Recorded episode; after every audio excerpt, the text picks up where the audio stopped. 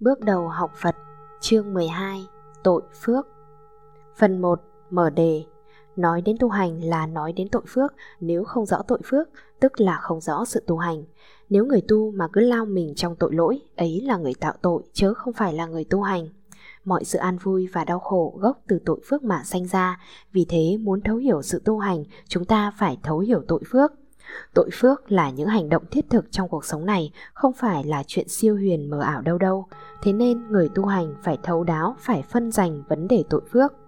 Phần 2. Thế nào là tội? Tội là hành động làm cho mình và người đau khổ trong hiện tại và vị lai.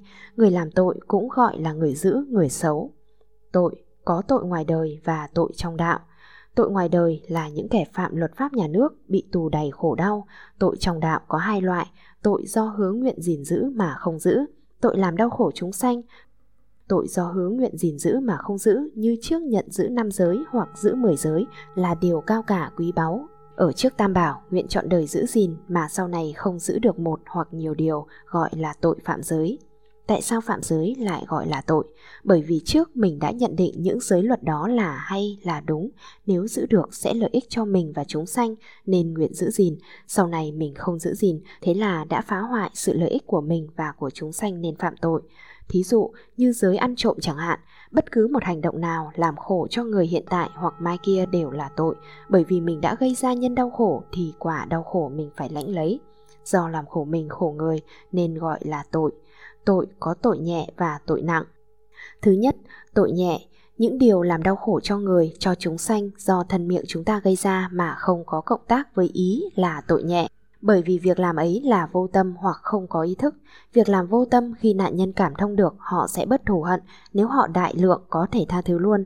Thí dụ chúng ta đi đường, có đứa bé cầm hòn đất ném chơi, lại trúng vào chúng ta, nếu chúng ta biết nó không có ý ném mình, tùy đau điếng mà chúng ta không giận nó.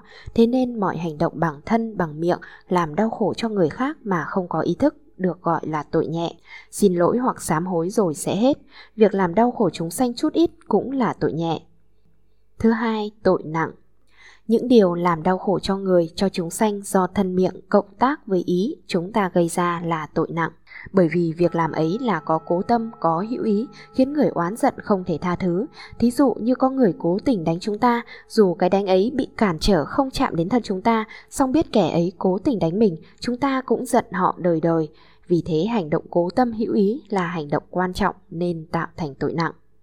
Thế nên tội phát xuất từ ba nghiệp chúng ta, nơi thân, giết người trộm cướp, tà dâm, nơi miệng, nói dối, nói hai lưỡi, nói theo dệt, nói hung ác, nơi ý, tham sân và tà kiến. Sự hợp tác chặt chẽ của ba nghiệp này chính là tội nặng. Phần 3. Thế nào là phước? Phước là những hành động đem lại sự an vui cho mình, cho người ở hiện tại và mai kia.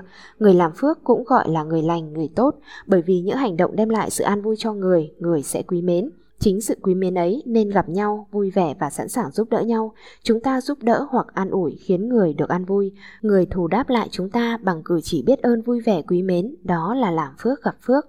Vì thế người biết làm phước hiện tại được an vui, mai sau vẫn an vui. Làm phước có hai thứ, phước hữu lậu và phước vô lậu.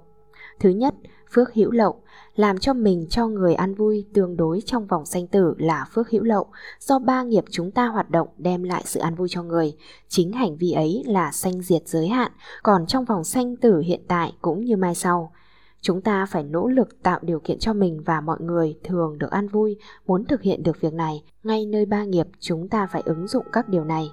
Về thân, cứu mạng. Chúng ta phải sẵn sàng cứu giúp bảo vệ sinh mạng người. Nếu người gặp tai nạn sắp mất mạng, theo khả năng thân mình, chúng ta tận tâm cứu giúp, giải cứu cho người thoát chết hoặc ngừa đón những sự việc có thể làm nguy hiểm đến sinh mạng người, đó là việc làm phước của thân. Bởi vì sinh mạng đối với con người là tối thượng, cho nên ai giải cứu khỏi chết là an vui và biết ơn vô kể. Bố thí kế đến sẵn sàng cứu giúp người khi gặp cảnh cơ hàn nguy khốn, nỗi khổ đói rét cũng đe dọa đến sanh mạng. Người đang lâm vào cảnh khổ này, nếu được cứu giúp, họ cũng vui mừng vô hạn. Chúng ta muốn được an vui thì phải sẵn sàng mang sự an vui bùa khắp mọi người. Đó là nền tảng phước đức, hạnh phúc không phải đến riêng với chúng ta mà do sự thù đáp từ hạnh phúc của mọi người mang lại. Chúng ta đừng dại khờ cứ bao bo giữ lấy tài sản vô thường làm của riêng mình, cần phải ban bố cho những người đang thiết tha cần nó, những cái vô thường mà cứ giữ lấy, có ngày sẽ khổ đau khi nó không còn ở trong tầm tay mình nữa. Mượn của cải vô thường làm phương tiện an vui cho người, nguồn an vui ấy sẽ trở về với chúng ta một cách bền vững lâu dài. Trinh bạch cần phải giữ hạnh trung thành, trinh bạch. Người biết đạo lý đã không dám xâm phạm đến danh giá và hạnh phúc của gia đình người, còn phải trung thành trinh bạch với chính gia đình mình. Tinh thần trung trinh ấy giúp cho người trong gia đình tín cẩn lẫn nhau, do sự tín cẩn nhau nên trong gia đình được an ổn, vui tươi. Trong gia đình đã thế, chúng ta cần nhắc nhở chỉ dạy cho mọi người chung quanh đều tập hạnh trung trinh này. Được thế, sự an vui không những chỉ ở trong phạm vi gia đình mà tràn lẫn đến xã hội. Về miệng, tu phước ở miệng phải tập bốn điều này. Điều 1. Nói chân thật. Nói chân thật để đem lại niềm vui tin tưởng an ổn cho người. Bất cứ ở trường hợp nào, chúng ta cũng cố gắng nói lên những lời lẽ thật, luôn luôn tôn trọng và yêu chuộng lẽ thật, cho nên phát ngôn lúc nào cũng hợp với sự thật. Chân thật là nguồn gốc tin yêu nhau, do đó mọi sự mến thương được bền bỉ. Điều 2, nói đúng lý, nói đúng lý để giúp mọi người nhận được lẽ tránh. Trong cuộc sống phức tạp này khiến mọi người khó tìm được con đường tránh, cho nên chúng ta cố gắng nói ra lời đúng lý, hầu làm sáng tỏ mọi chỗ ngờ vực của người. Sống đúng, nói đúng thật là sự hy hữu trong cuộc đời hỗn độn hiện nay. Chúng ta mãi tôn trọng câu, mặc người phi pháp, chúng ta vẫn giữ đúng pháp. Điều 3. Nói hòa thuận nói hòa thuận để đem lại tình đoàn kết cho mọi người. Tất cả việc làm phân ly chia rẽ đều là tạo nên thống khổ cho con người. Chúng ta đã không làm thế mà luôn luôn dùng lời hòa thuận để hàn gắn lại những mối tình đã dạn nứt. Ngôn ngữ chúng ta phát ra đều đem lại tình thương gắn bó cho mọi người. Thấy đâu đó có sự dạn nứt, có mầm tan rã, chúng ta đều nỗ lực dùng lời hòa thuận là chất keo hàn gắn lại, tận dụng ngôn ngữ mình để đem lại tình đoàn kết an vui cho nhân loại. Điều 4. Nói nhã nhặn Nói nhã nhặn để đem lại sự ôn hòa vui vẻ cho mọi người Mọi sự căm phẫn bực tức đều làm cho người đau khổ. Chúng ta tập nói nhã nhặn là làm dịu mọi sự bực dọc của người. Lời nói nhã nhặn khiến người dễ mến và vui vẻ. Chọn đời chúng ta đem lại sự an vui cho chúng sanh. Không có lý nào lại dùng lời thô ác. Chúng ta phải thực hiện lời nhã nhặn mãi mãi với mọi người. Về ý Chúng ta phải tập từ bi, nhẫn nhục và tránh kiến, mang lại tình thương cho chúng sanh là tiêu diệt mầm tham lam độc ác. Nỗi khổ của chúng sanh ngập trời đều do lòng tham ác của con người tạo nên. Chúng ta tận lực gây dựng tình thương để giảm thiểu đau khổ cho chúng sanh tập lòng nhẫn nhục để chịu đựng mọi cảnh ngang trái mà không sanh sân hận. Có nhẫn nhục được, chúng ta mới giữ được tình thương lâu dài với chúng sanh. Chánh kiến là nhận định đúng đắn, đưa chúng ta đi đúng hướng sáng suốt vui tươi. Do chánh kiến mới có nói đúng, làm đúng. Ba nghiệp tạo phước, chánh kiến là đội binh tiên phong. Tóm lại, ba nghiệp làm 10 điều trên là tu phước hữu lậu. Phước này khiến chúng ta qua lại trên con đường an vui tươi đẹp, mặc dù còn tương đối sanh tử, song đến đâu cũng là hài lòng mãn ý. Thứ hai, phước vô lậu. Phước vô lậu là sự an vui tuyệt đối không giới hạn, do thoát ly sanh tử nên an vui miên viễn.